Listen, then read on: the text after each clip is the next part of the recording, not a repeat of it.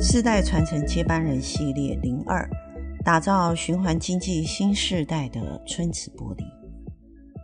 大家好，我是品牌教练 Gina，也是 Gina Branding 品牌专书的作家。过去十几年来，我在台湾服务中小企业做品牌转型的工作。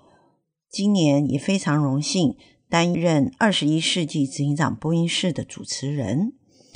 透过二零二零年企业执行长对谈，我们可以深刻了解到不同的产业商业发展的脉络。当然，不同产业的企业执行长，他们身上也有不同人生的个性与理念。我们来听听二零二零年企业执行长们怎么说。今年度的执行长播音室，我们节目有两大新的系列。一个是世代接班系列，另外一个是女力系列。在今年的女力系列当中，我们会邀请台湾企业女性的领导者，谈谈他们在企业中如何来突围困境。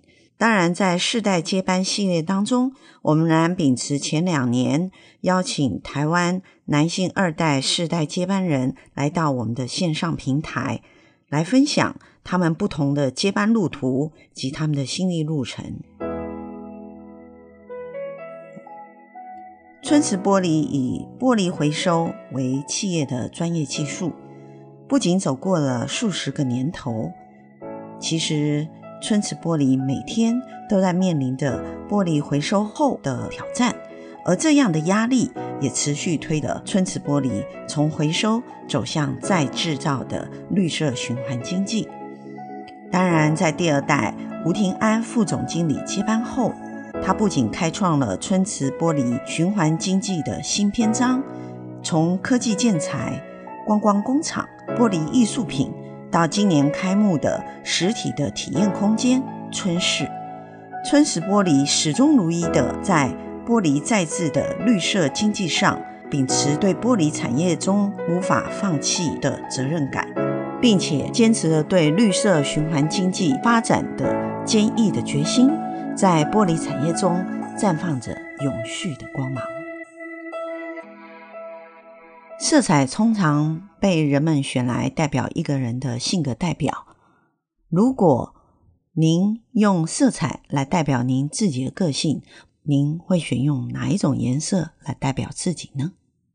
我会选择无色。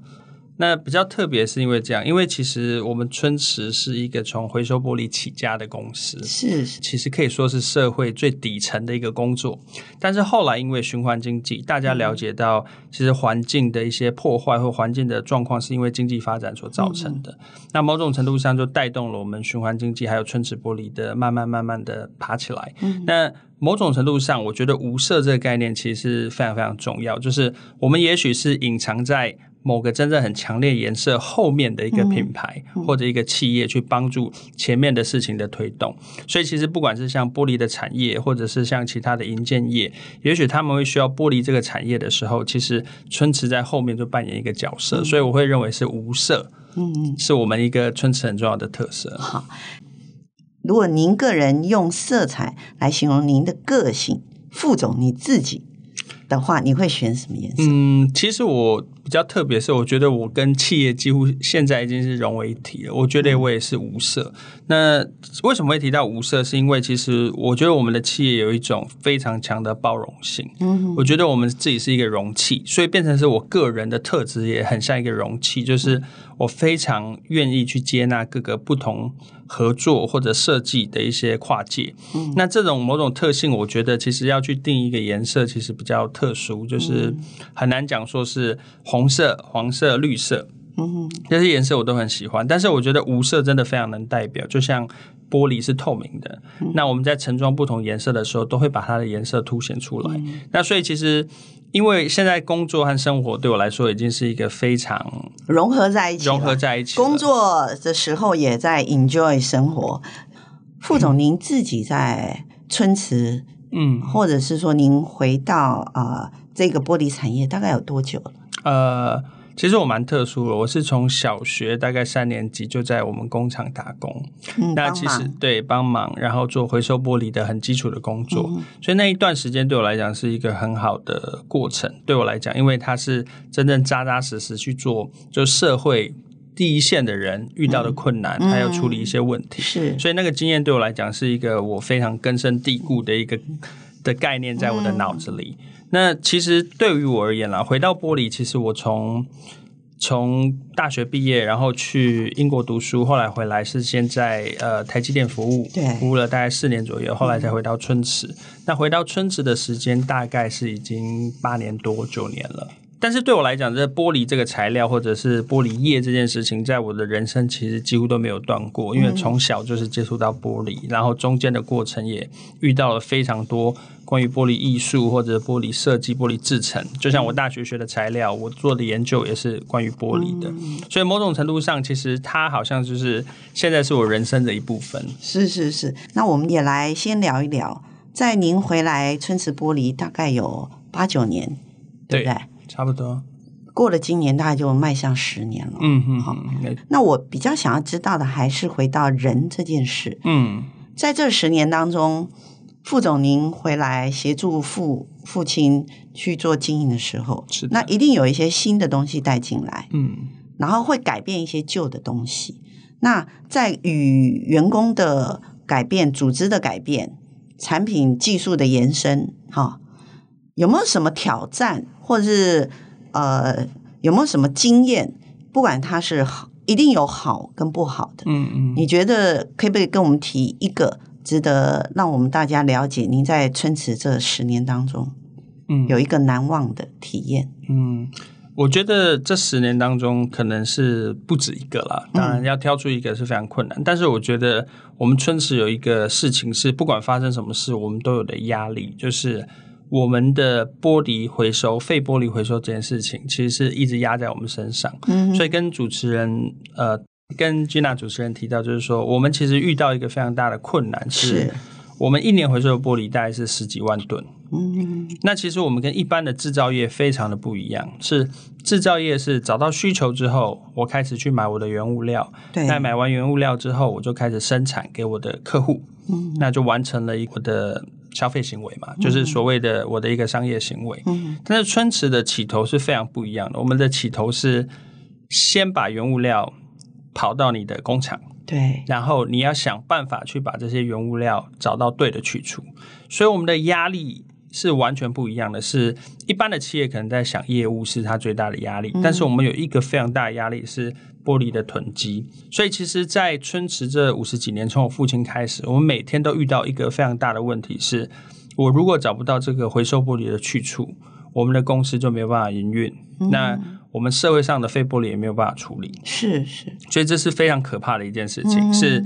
你的企业，我不知道大家有没有被推着走的感觉。我们的企业其实一直被推着走的，嗯、就是如果我们一直没有进步，我们就会马上被淘汰。原因就是因为我的来料是没有，我没有办法控制，没有停止的，对，没有停止，我没有，停止的一分钟，对、嗯，所以它是一个持续的压力在你身上。所以后来我们还做了非常多的事情，不管是从新的建材的创立或新的商业模式的创立，嗯、其实都是因为被逼的。嗯、那所以其实我觉得可以。引用到最近的，像这次的 COVID-19，就是所谓的、嗯、呃疫情这件事情。嗯大家可以想，我们其实台湾在这次疫情处理的那么好，其实是有原因的。嗯，原因是因为我们在二零零三年的 SARS，我们并没有很多的国际援助来帮忙我们，是，所以我们就自己建立了一套自己的系统。嗯，那这套系统运用在二零一九到二零二零的 COVID-19 的时候，嗯，发挥了极大的功效。是，所以春池也是一样，春池就是我们其实在回收玻璃的过程，其实没有办法有太多的帮助，我们必须要自己一直去创新，一直去开创新的可能性。所以我们就累积了我们自己的实力，慢慢慢慢的往前走。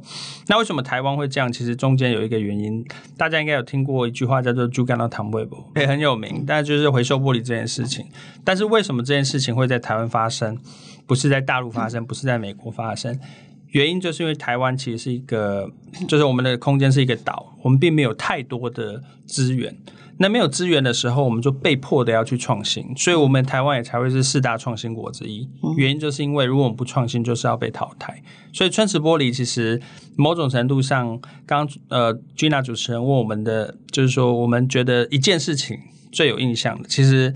就是这个每天持续在发生的压力，对经营者来讲是一个，因为你除了这些压力之外，你还有你的员工要照顾，对，你要考虑到环境市场。嗯，如果我们不收这回收玻璃，那市场回收玻璃要跑去哪里？要丢去掩埋场，因为它不能焚烧，所以要去掩埋场嘛。那我们台湾不可能有掩埋场空间这么多，对，对，一年十几万吨，所以某种程度上就是你会变成一个社会责任。嗯，这也是我一开始提到，就是说为什么它会变成我们生活一部分，是因为。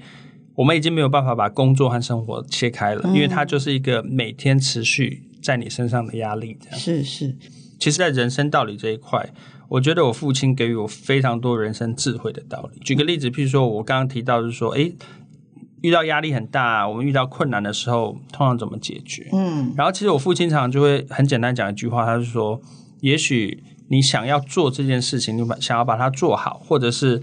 你的人生，如果你要做一个好的事业，这就是必经的过程。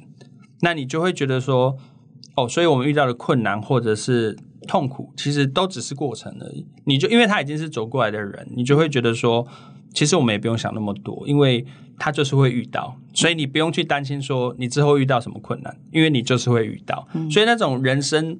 比较开示型的东西，我在我父亲身上学到非常非常多。某种程度上，我觉得这就是领导人，他就是可以给很多人一个很好的角度去重新思考一件事情。嗯，这一点是让我们一般的听友哈无法想象的，因为第一个，我们我们一般人都会觉得玻璃回收就是玻璃回收嘛。我们每天喝一个饮料有一个玻璃瓶的话，嗯，对不对？那我们只是觉得哦。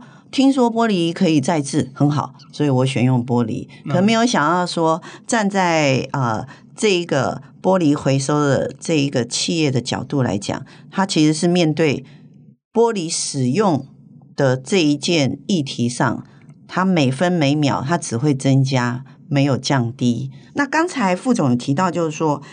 呃，春池玻璃一年有回收十几万吨台湾的玻璃。是的。那我想问一下，全球的还有台湾是九十到九十二，呃，九十二 percent 的回收率。嗯。春池玻璃占九十到九十二里头的七成，差不多。哦，所以就必须说，台湾的玻璃回收率能够这么高，是因为春池玻璃在企业在这一块这一块的企业责任的承担的。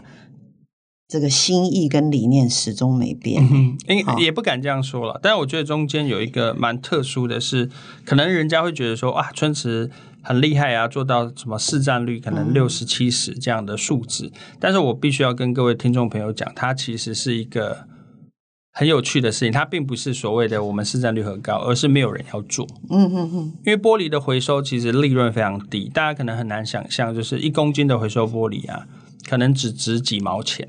所以你回收，比如说你背了十公斤的东西去做回收，你换不到十块钱。嗯，所以你就可以想见，它少了经济的用诱因，所以非常少人想要进入这个产业。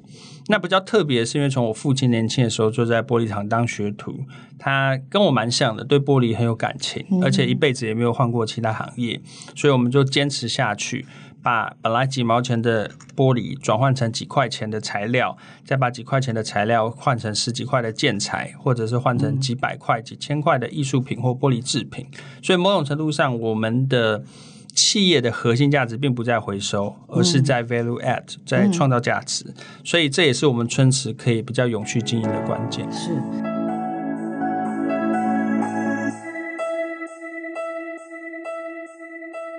因为呃，毕竟副总是中生代最好的接班人的年纪，您可不可以跟我们分享一下？我们知道在春瓷玻璃里头，玻璃制品里头，您怎么去定义绿能玻璃这件事？嗯然后进而用您春瓷玻璃去把它的品牌的效能去进行推动。嗯那我简单解释一下好了，就是春池其实蛮特殊，就是我们从源头有非常多 B to B 的事业，嗯嗯，把回收的玻璃做成材料或者做成建材给一些 B to B 的一些客户，但是其实我们有一块是直接接触到 C 的，所以像刚刚主持人提到就是绿能玻璃这件事情，我们有一个实体的空间叫做春池绿能玻璃光工厂，它在新竹，嗯、然后它是我们第一个厂。我们现在总共有五个厂，嗯、那它是 Kige 工厂，所以它是最原始的那个工厂，所以我们把它做成一个教育性质的一个。过程，所以当你去逛工厂，大概会花一个半小时到两个小时之间的时间呢，去了解一下玻璃从回收开始，一直到最后做成制品的整个制成。嗯，所以绿能玻璃其实它是一个比较抽象的名词，但是当你进去那个光工厂，你就会了解它从空间材料的解释到后面的溶解，老师傅吹制。你就可以非常了解说绿能玻璃的概念是什么，所以某种程度上，我们想做的是一个教育的性质，是让大家知道回收玻璃还有循环经济这件事的一个魅力，还有它的一个内涵。可不可以回来谈一谈亮彩琉璃是什么？好，春池蛮重要的关键，两种建材，一个是亮彩琉璃，一个是安心金瓷节能砖。那这两个。产品其实都是因为我们玻璃的滞销所创造出来的产品。嗯哼，亮彩琉璃是因为当初我们在台湾有一个绿色玻璃的滞销，因为绿色玻璃其实在市场上运用的其实比较少，比较多的可能是透明还有茶色，所以那时候遇到了滞销的问题。那节能砖是遇到了 LCD 玻璃滞销的问题，所以这两个都是因为玻璃的滞销去开创出来的需求。刚刚提到循环经济就是。循环经济，很多人会把“循环”这两个字放得很重，就是可能回收啊、再制。但其实关键是后面两个字“经济”，因为经济你必须要创造出它的价值，才能驱动被消费者喜欢使用。对，你就可以直接带动前面的循环。如果你在你的体系脉络下是走循环的系统，所以那时候我们遇到了两种材料的滞销，就是绿色玻璃还有所谓的 LCD 玻璃滞销的时候。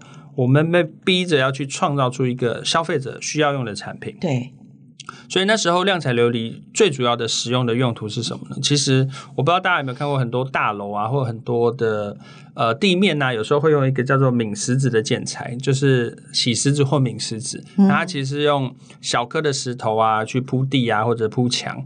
那亮彩琉璃那时候的研发就是说，我们能不能不要去开采，就是矿物。不要再去开采大自然的东西去做出这个石头，而是我们就用回收的玻璃。那玻璃因为有一个很好的特性，是因为它的磨蚀硬度很高，磨蚀硬度是从一到十级，第十级是钻石，嗯、是那可能第二级是指甲。那一般的石头的大概是四到五级，但是玻璃有六到七级，所以它硬度又更。那时候就用一个比较特殊的技术，就是去锐角。因为回收玻璃如果你直直接做墙，大家可能会觉得，哎，会不会割人，然后会不会刺伤人嘛？那但是我们因为把它去锐角之后，它就跟石头一样，小小的圆石子，它是完全没有就是会割伤人的地方，而且硬度很强，就可以很耐用，又不吸水，所以那时候就开创出一个全新的市场。所以其实啊。呃亮彩琉璃，它还是针对所谓呃 B to B 建材业哈，是的，就还有节能砖也是，是，所以这是一个新新的一个市场，对，也被你自己创立了一个新的市场需求了，对对，哦、其实创造需求才是循环经济的关键，要不然其实你做了很多回收，回收只是过程，嗯、你可能可以把它。回收集中处理，那我们其实把它叫做废弃物管理，而非循环经济。嗯、那你必须要把这些统一管理的废弃的玻璃，在创造价值之后，才会是循环经济。